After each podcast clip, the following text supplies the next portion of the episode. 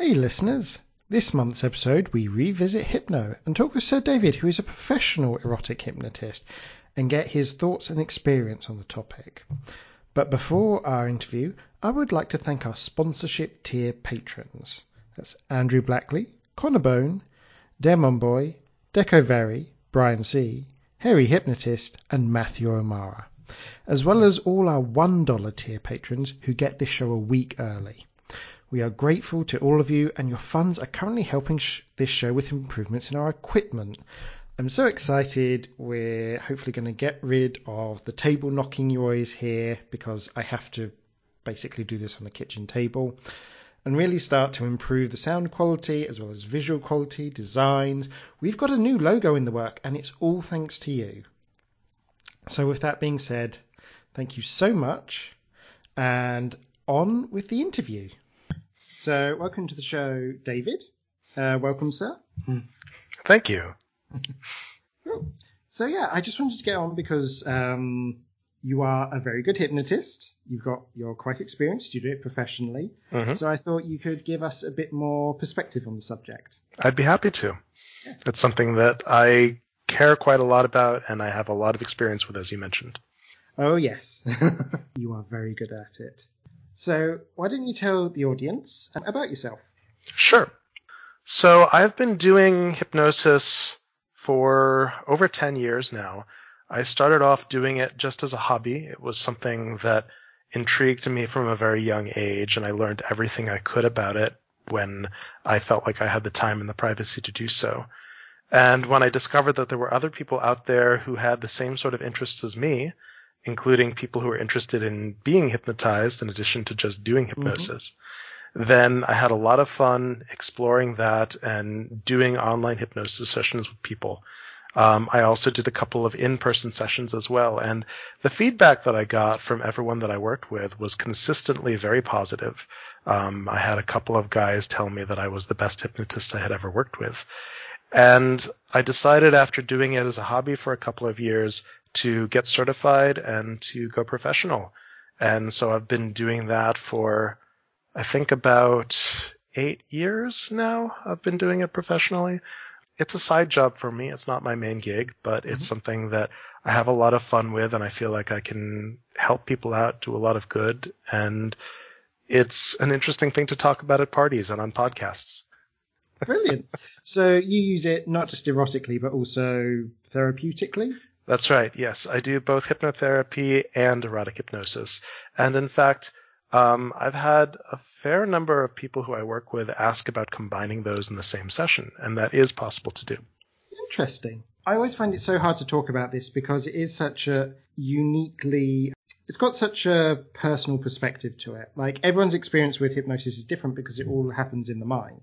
That's right. But at the same time, there are a lot of similarities between people's experiences. And I often like to tell people what hypnosis is and what they can expect out of a session, which, as you mentioned, might be a little bit different from person to person, but generally is fairly consistent. Um, Cool. So, what is your personal definition of hypnosis? How would you describe it to someone?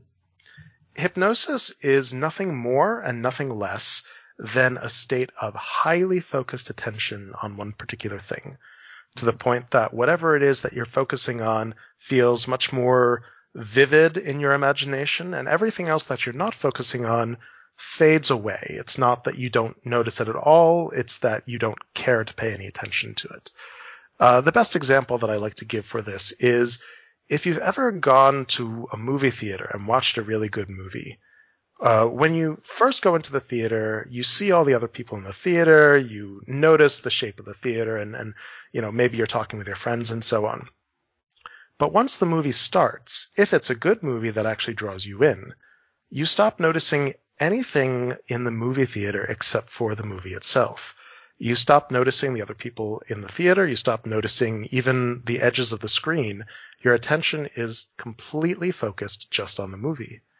And that is an example of a hypnotic trance. That is something that draws your attention and focuses it to a degree that it becomes more vivid in your imagination and everything else sort of falls away for a little while. Sometimes people come out of a movie thinking, wow, that was two and a half hours, that didn't feel like it. That time just sort of flew by. And that sort of time dilation effect, where time can appear shorter or longer than it actually is, is also very common in hypnotic trances as well. I, I can attest your sense of time does go when you're just um, have that sort of tunnel focus. So, for the context of our listeners, I should mention that I have done a hypnosis session with Craig in the past, and we've also yes. talked about doing more in the future as well. Oh yes, I have no shame in saying you are my favorite hypnotists. It's good boy. oh god. yes, that trigger is still there. Yes, yes, yes, yes. It's very much still there. So yes, uh, maybe if we could go into triggers and how they work. Sure. So triggers are one of the most exciting things about hypnosis and also some of the most misunderstood. Um, a lot of people view hypnosis as this state of mind control, where when they go into a trance, that the hypnotist is going to utterly take control of their mind and change them and transform them into something different. Some people find this idea to be scary. Some people find this idea to be arousing. Some people find both at the same time. And that's all mm-hmm. very understandable. But whether you are happy or sad about this, I'm here to tell you that hypnosis is not mind control. Uh, I know, I know. Some kinksters are very disappointed to hear it. But hypnosis is about suggestion. Hypnosis is about more subtly nudging a person's mind in a certain direction. And triggers are one of the most effective way of doing that. The word trigger talks about having a cause and an effect you can think of how, like with a gun, when you pull the trigger, it causes the gun to fire. Similarly, with a hypnotic trigger, there is a cause to the trigger or a, a stimulus, mm-hmm. and there is a response to the trigger, something that happens when that stimulus occurs. So to go back to the movie theater metaphor that I mentioned earlier, a very common trigger that most people have without even thinking about it is that when you walk into the lobby of a movie theater, you smell the smell of buttered popcorn. And smelling that popcorn causes or triggers the thought in your mind, hmm, maybe I should buy some popcorn at the concession stand. This is something that movie theaters do intentionally. They intentionally pipe the smell of buttered popcorn into the lobby to try to get more people to buy popcorn, which raises their profit margins.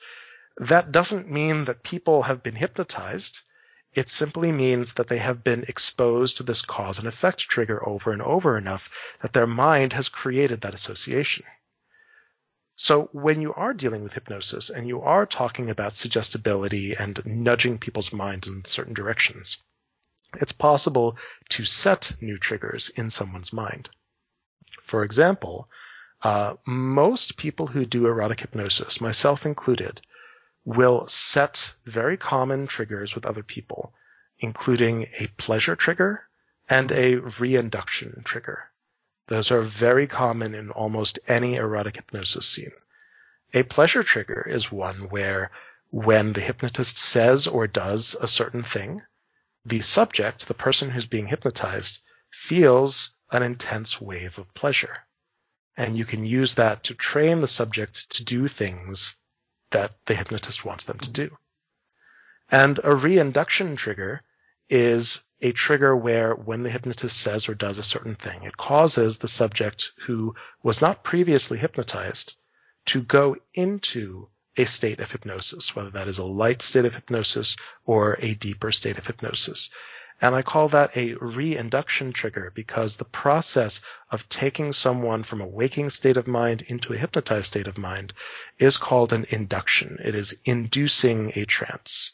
And so a reinduction trigger is bringing them back to that state of mind that they have been in in the past. Yes. And I know for a lot of people who use hypnosis play as a form of fetish play, often induction or, indu- or inducting people is very much part of the pull.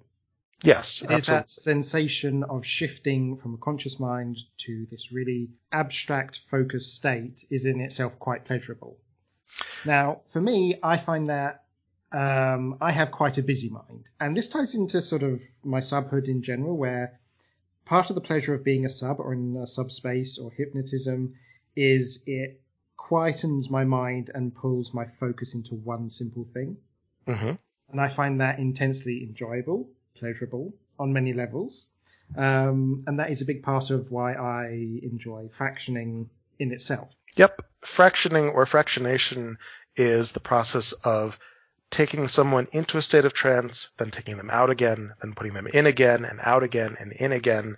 That can tend to lead to a deeper state of trance.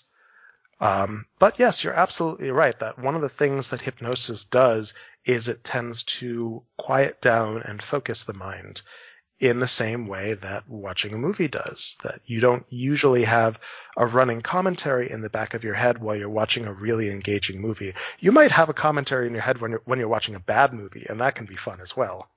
Yeah. But if it's something that pulls you in, if it's something that captures your attention, it's going to be the only thing that you're thinking about while you're watching that movie. And similarly, while you're in a state of hypnosis, the only thing that the subject is thinking about is the voice of the hypnotist and doing what he tells you to do, following orders, and allowing yourself to go deeper into the experience. And for some people, that is a very, very appealing state of mind.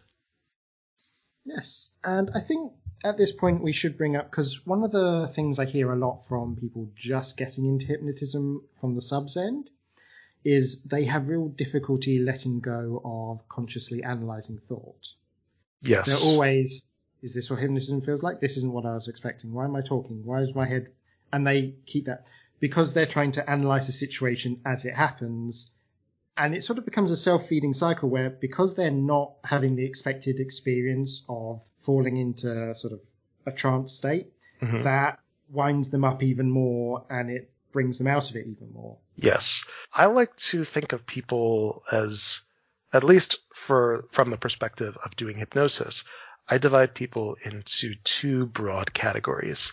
There are people who are the creative or intuitive types, people who tend to be very at ease with exploring new things and not knowing exactly what's going on, but just sort of going with the flow.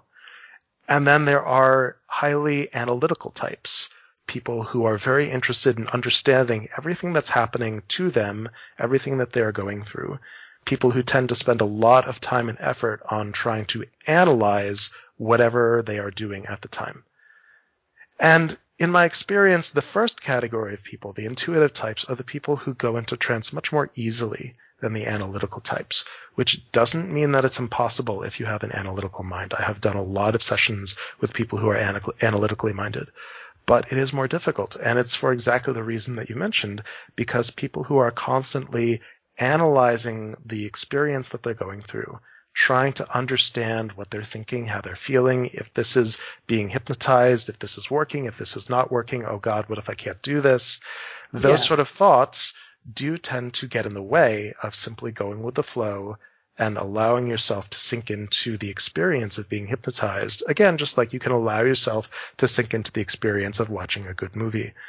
Um, ironically, some of the most difficult subjects for me to hypnotize are people who have been so aroused by the idea of erotic hypnosis, so amped up by what it's going to be like to be totally controlled, that they have very high expectations, very high expectations of what the experience will be like.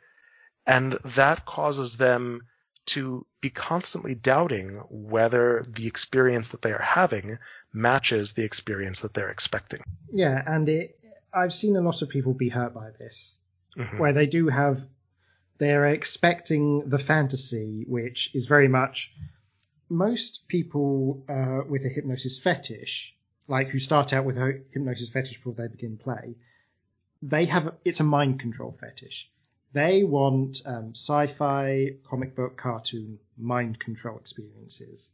Which And unfortunately is not hypnosis. Yeah, So yes, if you have that expectation, um, you can live out mind control fantasies through role play, but true hypnosis is different. True hypnosis is much more subtle. And another thing that I like to tell people about hypnosis is that I can't hypnotize someone who actively resists being hypnotized. Hypnosis is something that occurs in the mind of the person being hypnotized, or the subject, as we call them. So if you choose as the subject to be, to resist, to try to see if you can fight my control over you, there's nothing that I as the hypnotist can do to overcome that resistance because this is about me trying to influence your mind. And if you've decided that you won't allow that influence to happen, then that's it. It's your mind and you can shut it down if you want to. So people who have that fantasy around being totally mind controlled often wonder, well, if I resist, then I won't be able to. If I try to resist, then I won't be able to because I'm totally mind controlled. And that is not the way that hypnosis works. Yeah, it's a friend of mine uh, explained it to me that all hypnosis is self hypnosis. And what hypnotists are are very skilled con men that get you to believe they're the ones doing it rather than you're doing it to yourself. Hey, as a very skilled con man, I, re- I resent that remark.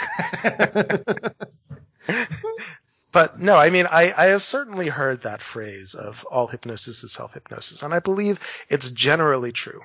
But I also feel that it does make a big difference to a lot of people to feel like they are in good hands, to feel like someone that they trust and that they believe in is guiding the experience for them, telling them where to go, what to do, and how to make it a successful and pleasurable experience.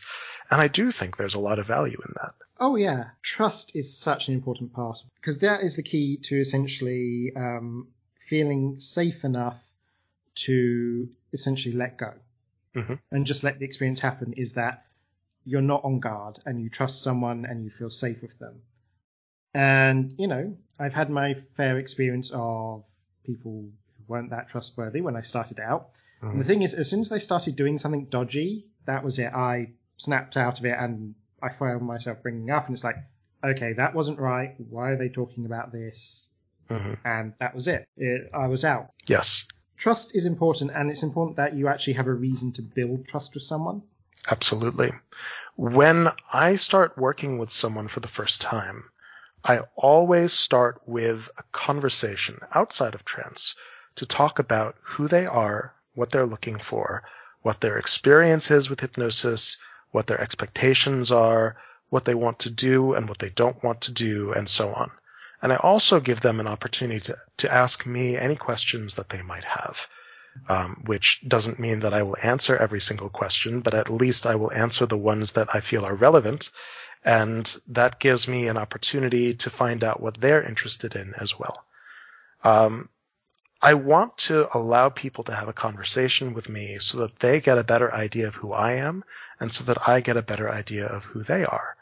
That allows you to build that trust or that rapport, as it's also called. Uh, a rapport is a way of feeling comfortable with someone and feeling like you are willing to follow them down the path that they lead in the mind in a way. Yeah. So when discussing limitations of hypnosis, because I've struggled with this in the past, how do you best establish limits with people? I talk about what I am willing to do and what they are interested in having done to them.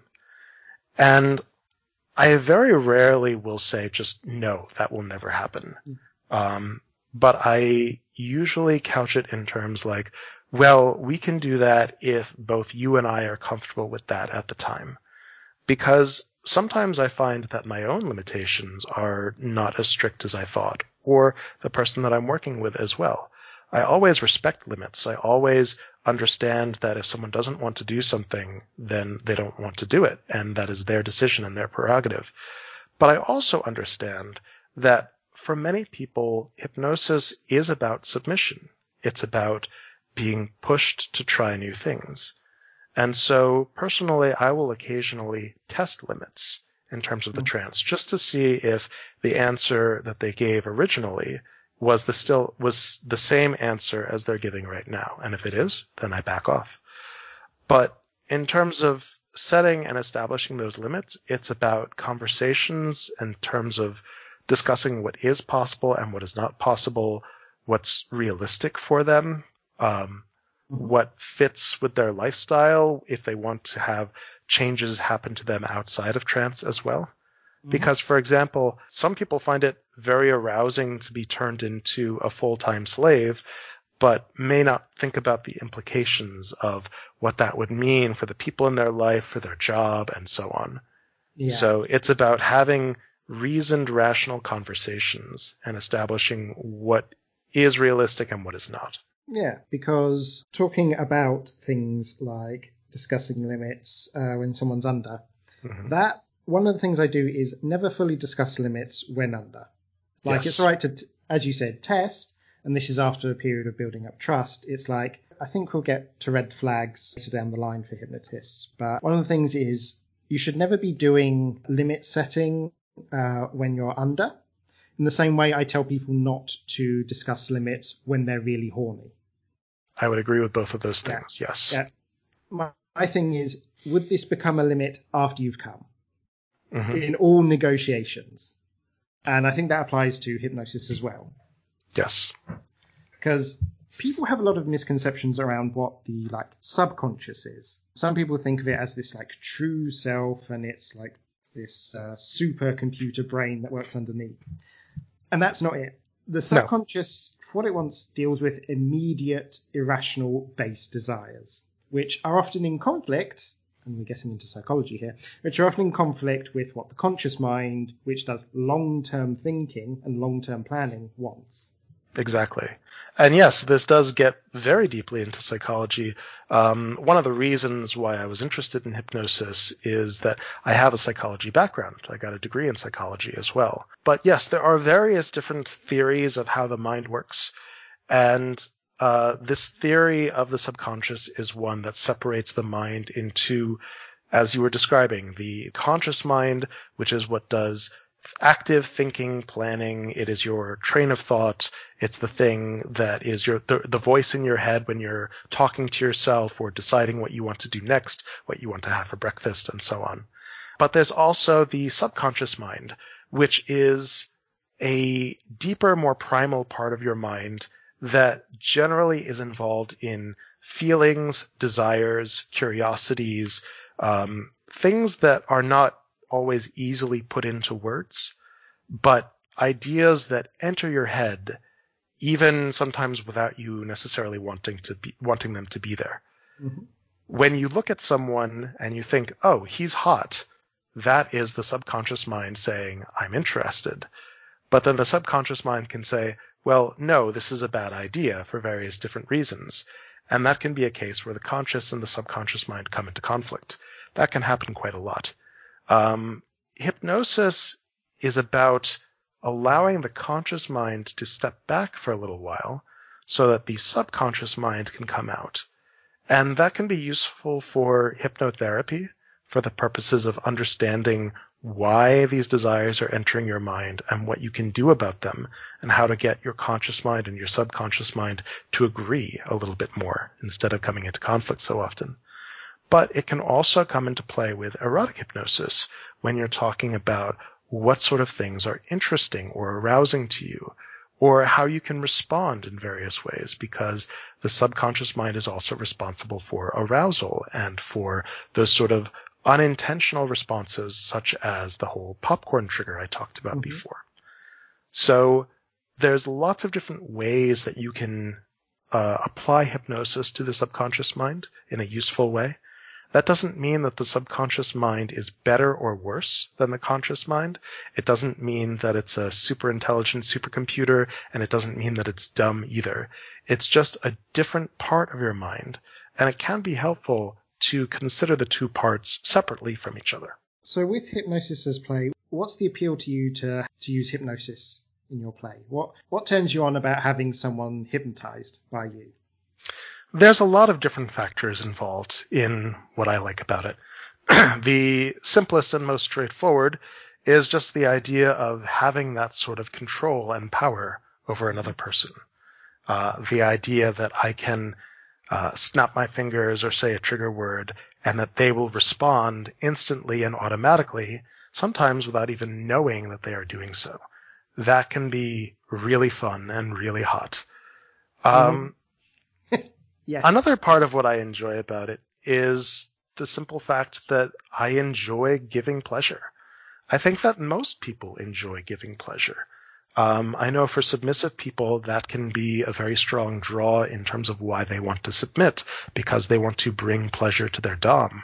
But for me as a dom, I also enjoy bringing pleasure to the people who are serving me. Um, I enjoy rewarding them for their service. I enjoy seeing the way that I can um, turn up the pleasure, as it were, and see how they respond to that. Provoking reactions is certainly very exciting to me. Um, seeing somebody writhe on the floor or moan with pleasure, seeing them respond in a way that they don't have full control over is very hot to me, not just from the idea of I'm in charge, but also from the idea of I can cause you to feel this pleasure. I can cause you to think and feel and want these things. And that is fun both for you and for me. Mm-hmm. And it becomes sort of a virtuous cycle where I take pleasure out of his pleasure and he takes pleasure from mine as well. And I think all good, like, not just kink play, sex play should be like that. I would agree. Yeah. Yes. So you're not just a hypnotist, you have other kinks. So how does hypnotism fit in with other sort of forms of kink play? Hypnosis pairs really well with a lot of different kinks. I would say that it's a lot of fun to use hypnosis for bondage, tying people up with ropes that exist only in their mind. Um, you can use hypnosis for all sorts of sensation based play, such as amping up the physical sensations that they feel, setting all sorts of different uh, arousals and fetishes as well. Uh, Craig, you and I played with that last time as well. Oh yes, yes, Um, that that was quite surprising. hmm Do you want to talk about your experience with that? so one of the things that stayed with me is you essentially gave me a new fetish, which was foot worship. hmm I'd mentioned to you that there was a small part that kind of enjoyed it briefly, and you. The best way I could describe it is you took the dial for that and turned it right up Yes. till it became a full focused, like, drawing. And yes, I had a lot of fun at your feet, sir. Good boy. So yes, you can use hypnosis for setting fetishes like that. You can use it for uh, temporary personalities, which I quite like, making someone think and feel, at least temporarily, that they are a porn star or a stripper or something like that. Can be a lot of fun. Oh yeah, that that can be very powerful, and it.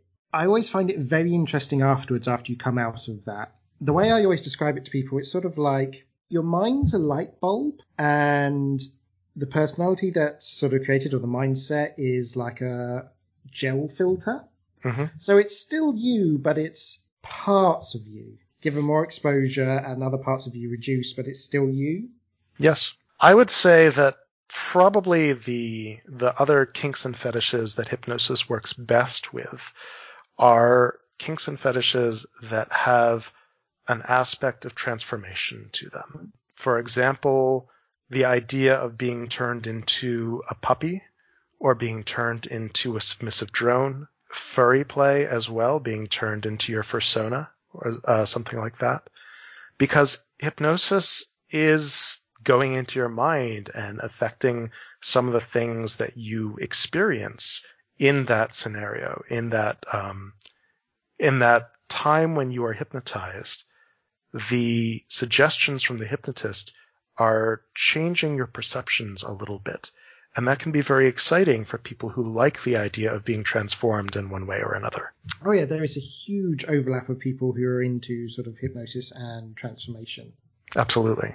Uh, one thing I should note is when talking about perceptions, this is one of the things that affects people differently. Like, I have never been able to do visual hallucinations.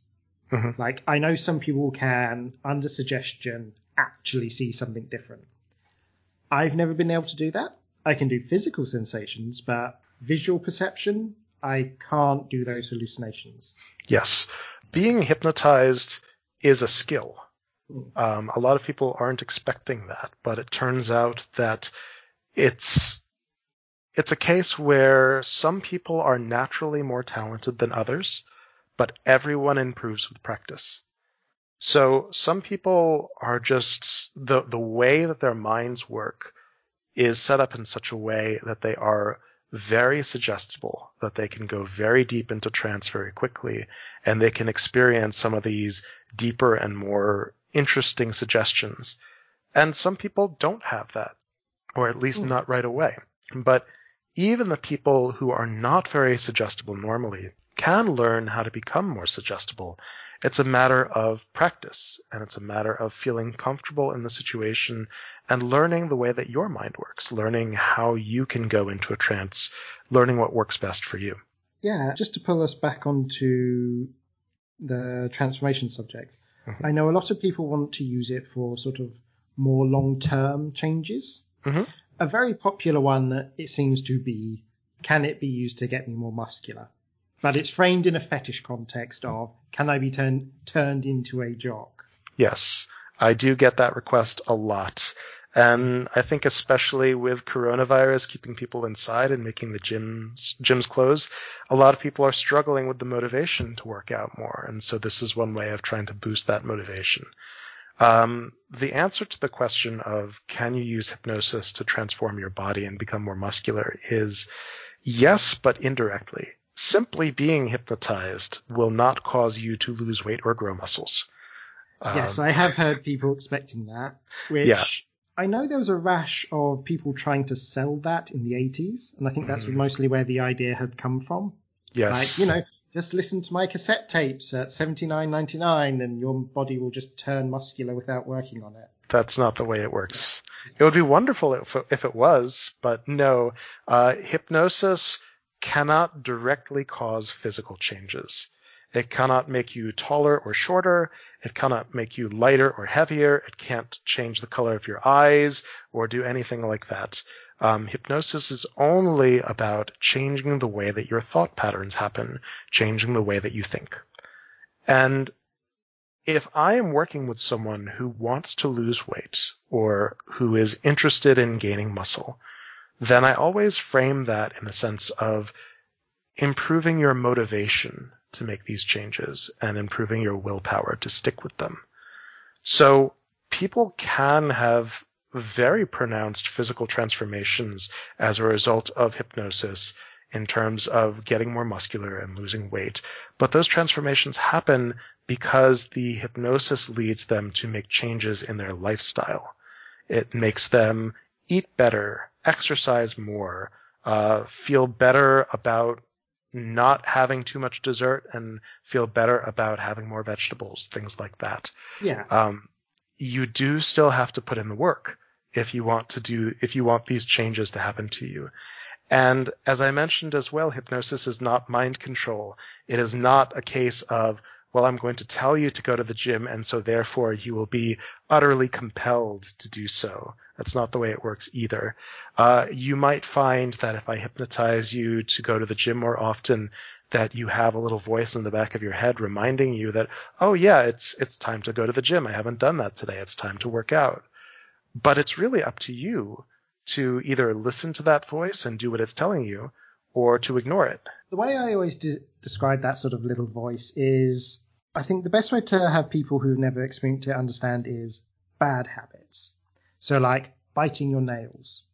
You don't realize you're biting your nails, but when you do, you can physically stop yourself. It's just there. And the reverse is true for hypnosis, and it is sort of you know, you will have that little voice in your head telling you to go to the gym more, but you can also succumb to the feeling of, but it's raining outside, but I'm tired, but my favorite show is on. Yes.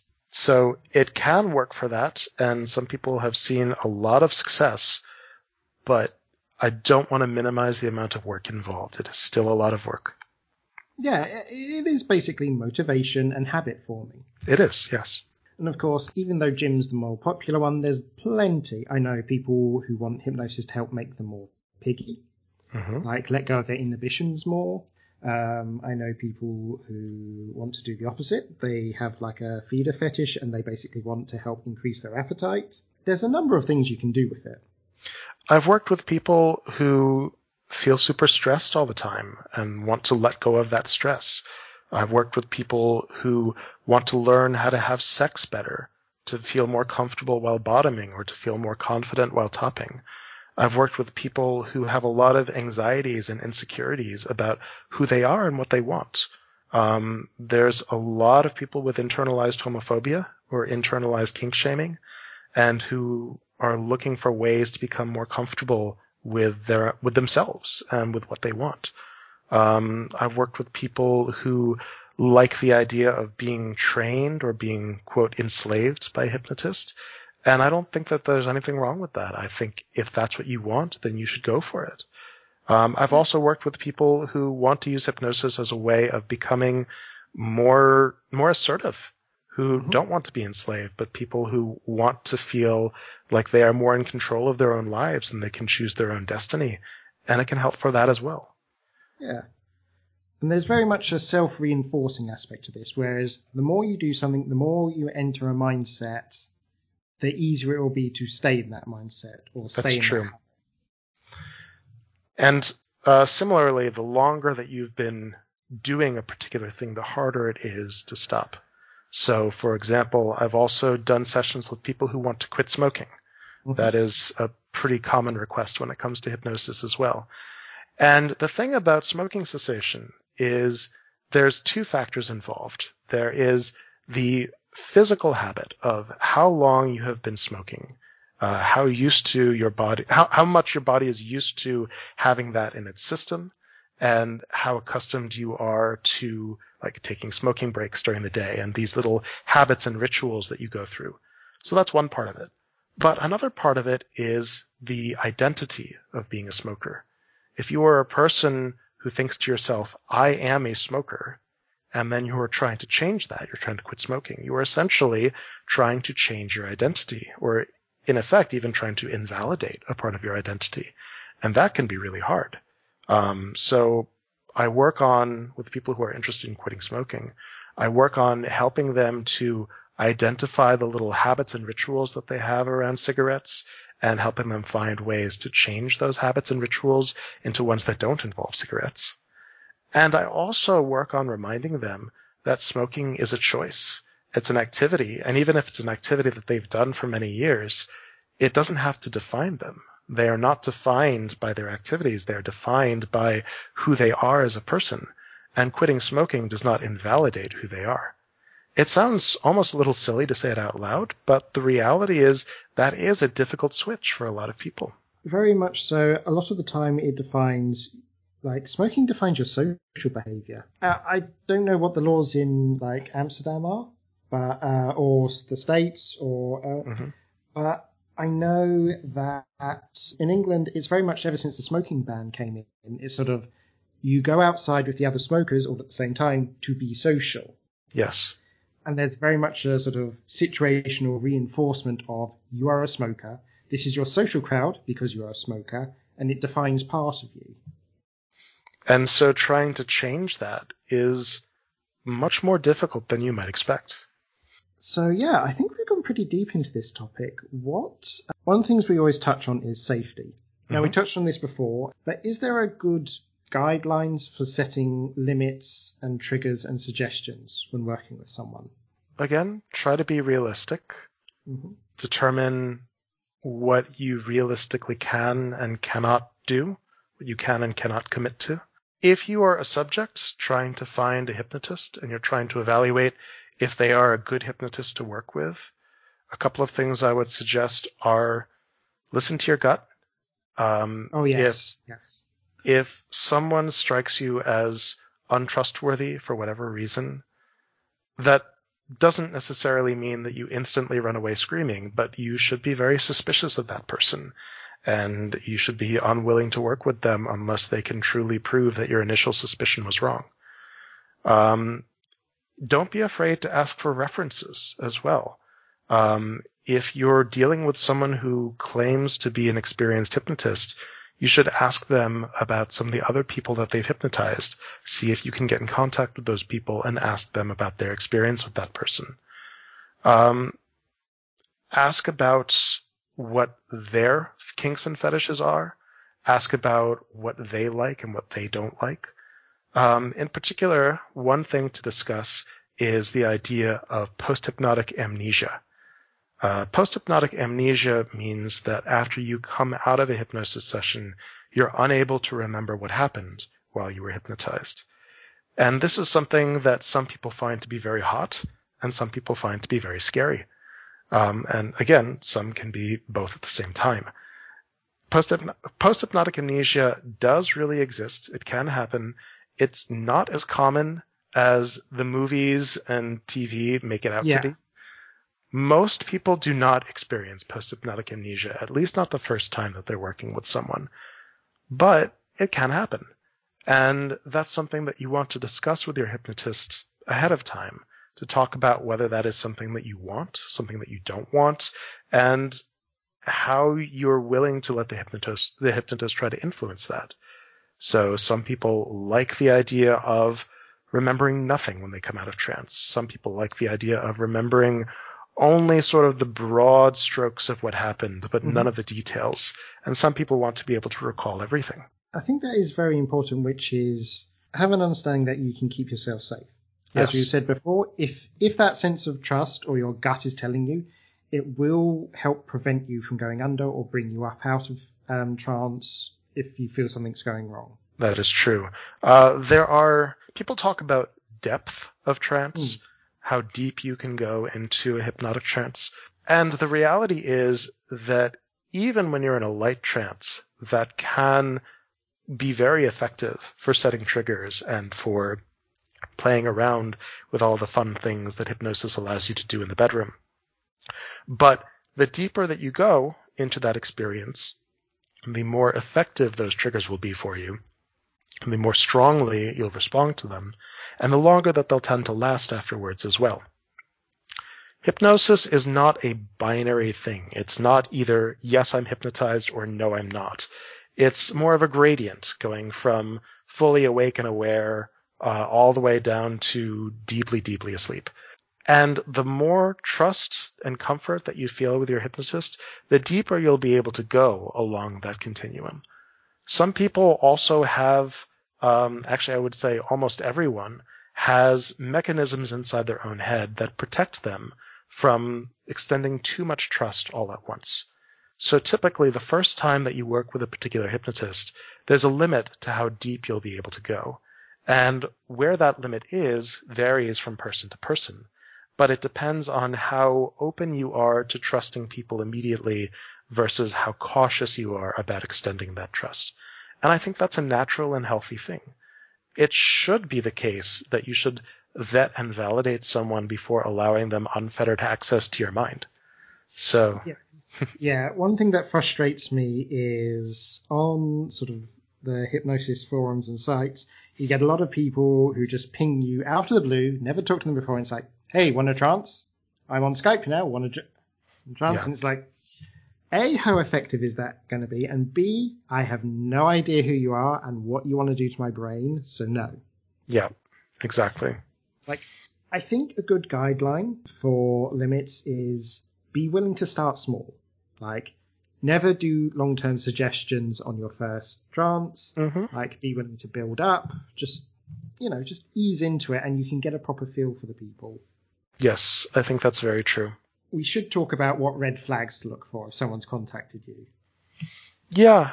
If someone seems desperate to work with you, either as a hypnotist or as a subject, that is definitely a red flag um, that indicates a level perhaps of, of obsession that may not be what you want to deal with at that point in time.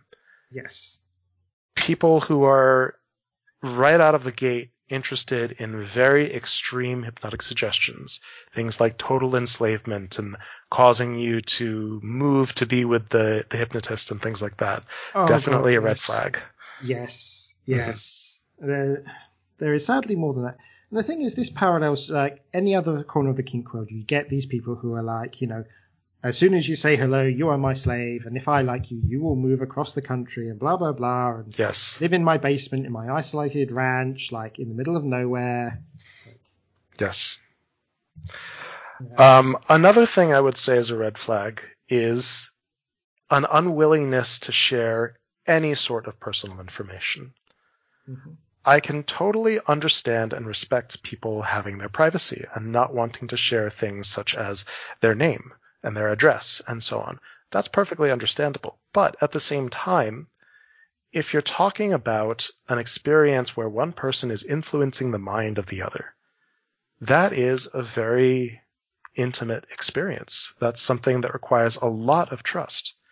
And if you as a hypnotist are saying, I want you to trust me enough to give me access to your mind, but I don't trust you enough even to show you my face, Yeah. then that sort of imbalance of trust is also a red flag. Yes, very much so. Um, one I think one I've experienced is people trying to artificially build trust very quickly. I've had people again in the past when I was younger and naiver, um, who immediately on the first session tried to put in like a continual trigger to reinforce trust in them, and I'm like, hold on, why are you doing that rather than putting in the effort? Yeah. And it, yeah, Some people find that sort of, um, it's almost underhanded in a way. Some people Yeah. find that underhandedness to be an arousing situation because some people enjoy the idea of the quote evil hypnotist. Yes, I mean, I am one of those people. Mhm. I like the feeling of being sort of stripped of control and of being manipulated is especially a turn on for me. But there, this is what role play is for.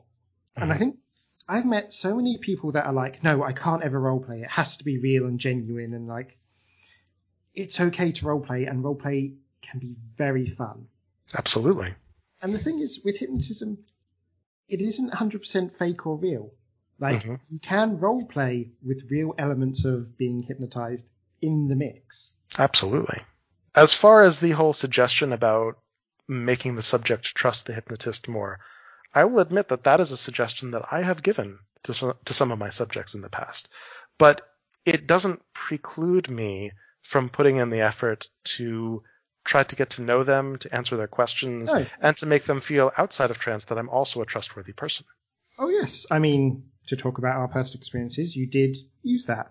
And the thing was, I felt okay with it in that instance because I had very much learned to trust you beforehand. You were you were introduced to me as a friend of a friend, whose opinion I hold quite high in there, and you proved yourself quite trustworthy, so I was quite comfortable. My bad experience was an online guy who I had spent about five minutes talking to. Yes, And it's like you can see the difference in that situation. exactly. I mean, when we're talking about safety and red flags when it comes to something like hypnosis, it's hard to say definitively that any specific activity or any specific thing is always a red flag because building up to that, it can be fine. But generally, if someone is trying to come on too strong too quickly, if someone is saying things like, I want you to hypnotize me completely and utterly and enslave me right away Mhm. without any discussion, without any lead up, that sort of thing is a red flag. People moving too quickly, having unrealistic expectations and having unrealistic beliefs about what it means to hypnotize someone or to be hypnotized. All of those are red flags, not because of what is being said, but because of the speed and lack of lack of critical thought of how they're saying it. So I think one of the things we should cover is online versus in person. Doing hypnosis online versus doing it in person? Yes. Yes, because they are very different. That's true. Yes. Sometimes when I talk to people about hypnosis, they're actually surprised that you can do hypnosis over a video chat as well. Um, and it's true that can actually work surprisingly well for most people. Uh, as I've talked about, all that hypnosis is is a state of highly focused attention, and you can certainly become highly focused during any sort of conversation, even a conversation with a friend that's happening online. So yes, doing hypnosis online can work quite well. In my experience, it tends to work not quite as well as doing it in person, but they both have their trade-offs in terms of positives and negatives. Um, I would say doing hypnosis online is much more easy and accessible in terms of location because it means that people don't have to travel to each other, of course. And the number of people who seem to be interested in this fetish is comparatively small com- uh, compared to, for example, leather or rubber or some of the other Yeah. more well-known fetishes.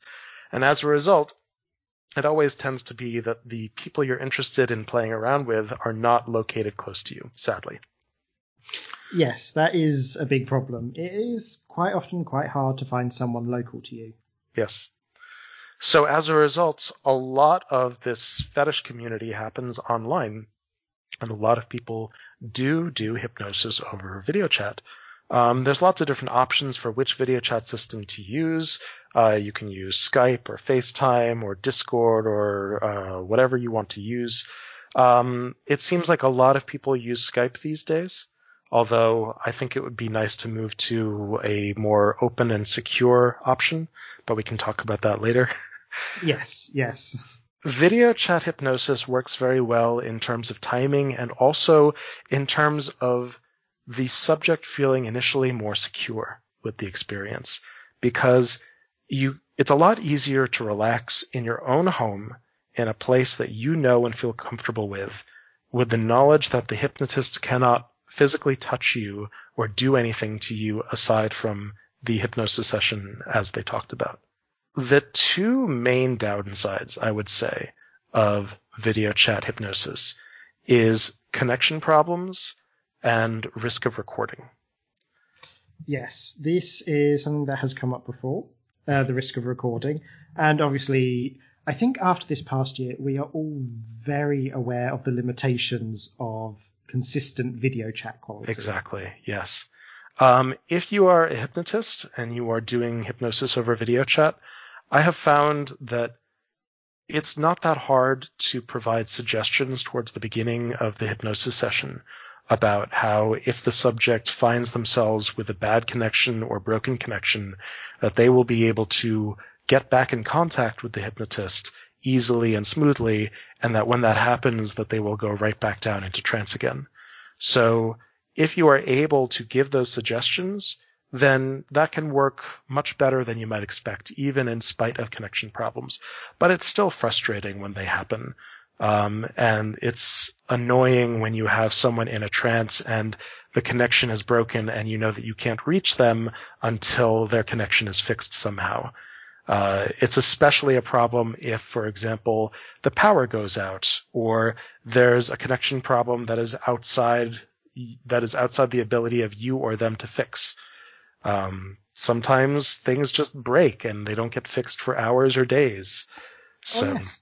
One of the most frustrating things to ever happened to me was uh, I was in trance and a hypnotist was in the middle of giving me a suggestion and the audio became very garbled when he gave the trigger word and nothing mm. else. So it's like I needed to sort of ask him to repeat that, which which felt like it ruined it in the moment. yes, But it's sort of like, yes, I can It it cut out at the worst possible time. So technical limitations can certainly be a problem. They're a problem that can be mostly mitigated, but not completely. The other problem, as I mentioned, is the risk that somebody is recording a session, um, which is something that you can talk about how you do or don't feel comfortable record- with recordings, but ultimately it's not something that you can control. Yeah, it's one of the problems I have with the Skype record feature, as it is built in now, is it doesn't automatically notify all parties that the recording has begun. hmm And that I find is extremely dangerous. Yes.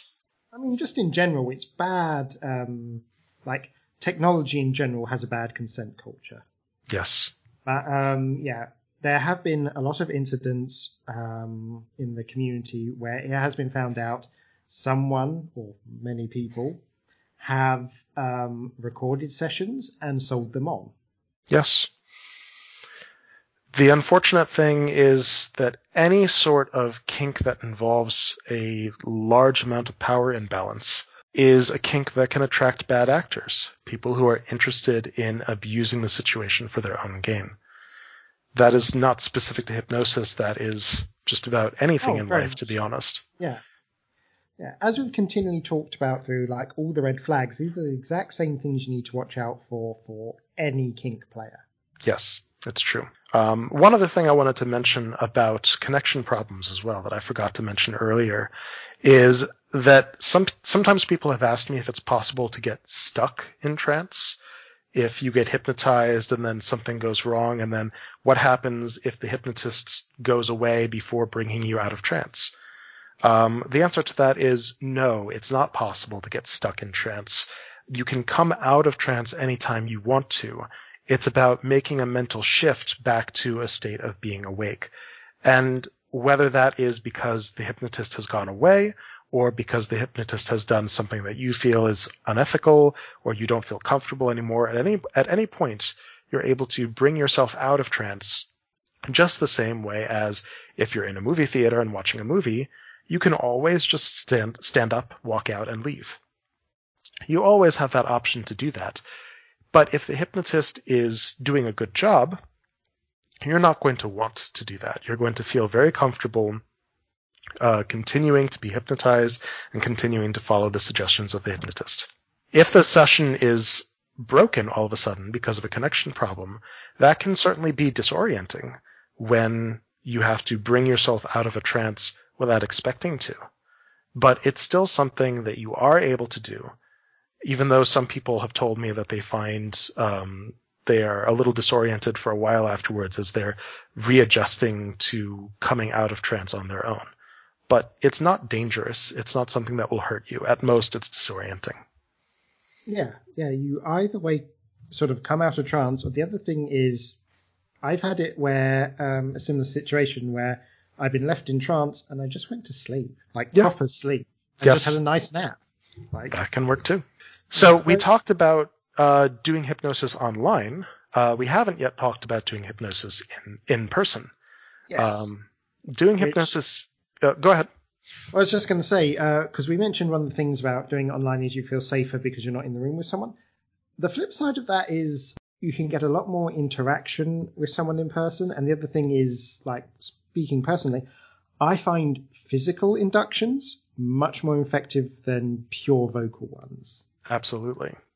I believe that when I did a session with you, I started it off by giving you a back rub and integrating that into the induction. Yes, yes, that was brilliant. so yeah, so when you are physically together, hypnotist and subject together, there are many more options available for things that you can do to integrate into the hypnosis session. Um, not just visual things and auditory things, but also physical and tactile things, uh, things involving the heat of your bodies together, or the sensation of various different materials, such as leather and rubber. Um, it's possible to play around with the hypnotist moving from place to place so that the subject can hear his voice coming from different places. Whispering in someone's ear, one ear and then the other, can be a very interesting experience for the subject. Um, playing around with physical triggers and sensations as well. I quite enjoy triggers that involve amping up the physical uh, physical sensitivity of different parts of the body, whether that is for uh, playing around with intense pleasure or playing around with tickling people, mm-hmm. um, or making you incredibly turned on by a specific part of the body, like you and I did. Yep. Um, there's also just the fact that you can combine physical sensations as a trigger. Um, you can use a physical sensation as a way of starting a trigger as well, or the stimulus that causes the triggered response. Mm. Uh, so, for example, a touch on a specific part of the body, or a squeeze, or something like that, is a way of being able to trigger someone in a situation where other people may be present and may not mm-hmm. know what's going on. So, for example, if I had a boy that I had hypnotized and given several triggers to, we might go out in public together. You know, if, if this was not uh, coronavirus time, yeah. then we could go to a party or go to a restaurant together or something like that. And it can be a lot of fun to be able to use triggers on him without anyone around us knowing. And sometimes a physical sensation is a good way of making that trigger happen in a way that other people aren't aware of. That sounds very fun. Mm-hmm. and one thing I've learned is so a lot of people seem to go through this same, these same phases where they start off listening to recordings, Mm-hmm. then they progress to like Skype or online video chats, and then they meet people in person. Mhm. And I do feel the intensity and sort of what you can get out of a hypnosis session does increase with each of those phases. Like I do find most in-person sessions much more intense Yes. um, than so say a video session, and especially a pre-made recorded audio. hmm A lot of people like uh, pre-made audio for many different reasons, including the fact that it's accessible and it's easy to play the recording whenever you want. But the biggest downside of a pre-recorded session is that there's no interplay between the hypnotist and the subject. Yeah. It's not possible for the hypnotist to ask questions of the subject and respond to the answers.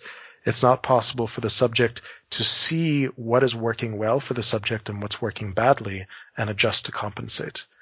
Um, personally, I don't generally make pre-recorded sessions because I really enjoy that interplay. I get a lot out of working with someone uh, directly in a live session, whether that is in person or over video chat. And for me, it's very important to be able to see how they're responding and to use that information to adjust what I do in the hypnosis session. But I also understand that not everyone is able to find the time and the privacy to make that happen. Or that they just want to have one session that they listen to over and over as a way of implanting ideas deeper into their head. Oh, yeah, Um, because repetition is a good way to ingrain ideas. It, it's like the idea behind doing daily mantras. Exactly. Yes. So I would not say that pre-recorded sessions are worthless. Not at all. I think that there is a place for them and a lot of people enjoy them very much. It's just not really my thing personally. Cool. So uh, I think we should talk about where people can go to sort of meet other hypnotists and actually get to know people and sort of maybe explore this. Sure. So there are uh, a couple of different online destinations for where you can find people who are interested in this.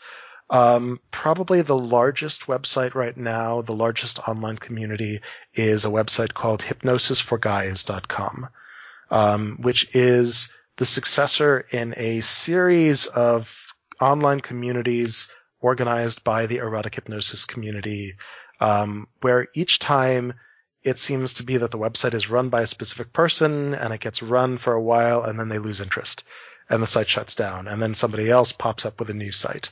Um, it's a bit frustrating. Um, yeah, I mean, the thing is, often these are run as sort of cottage, like, or hobby sites. Yes.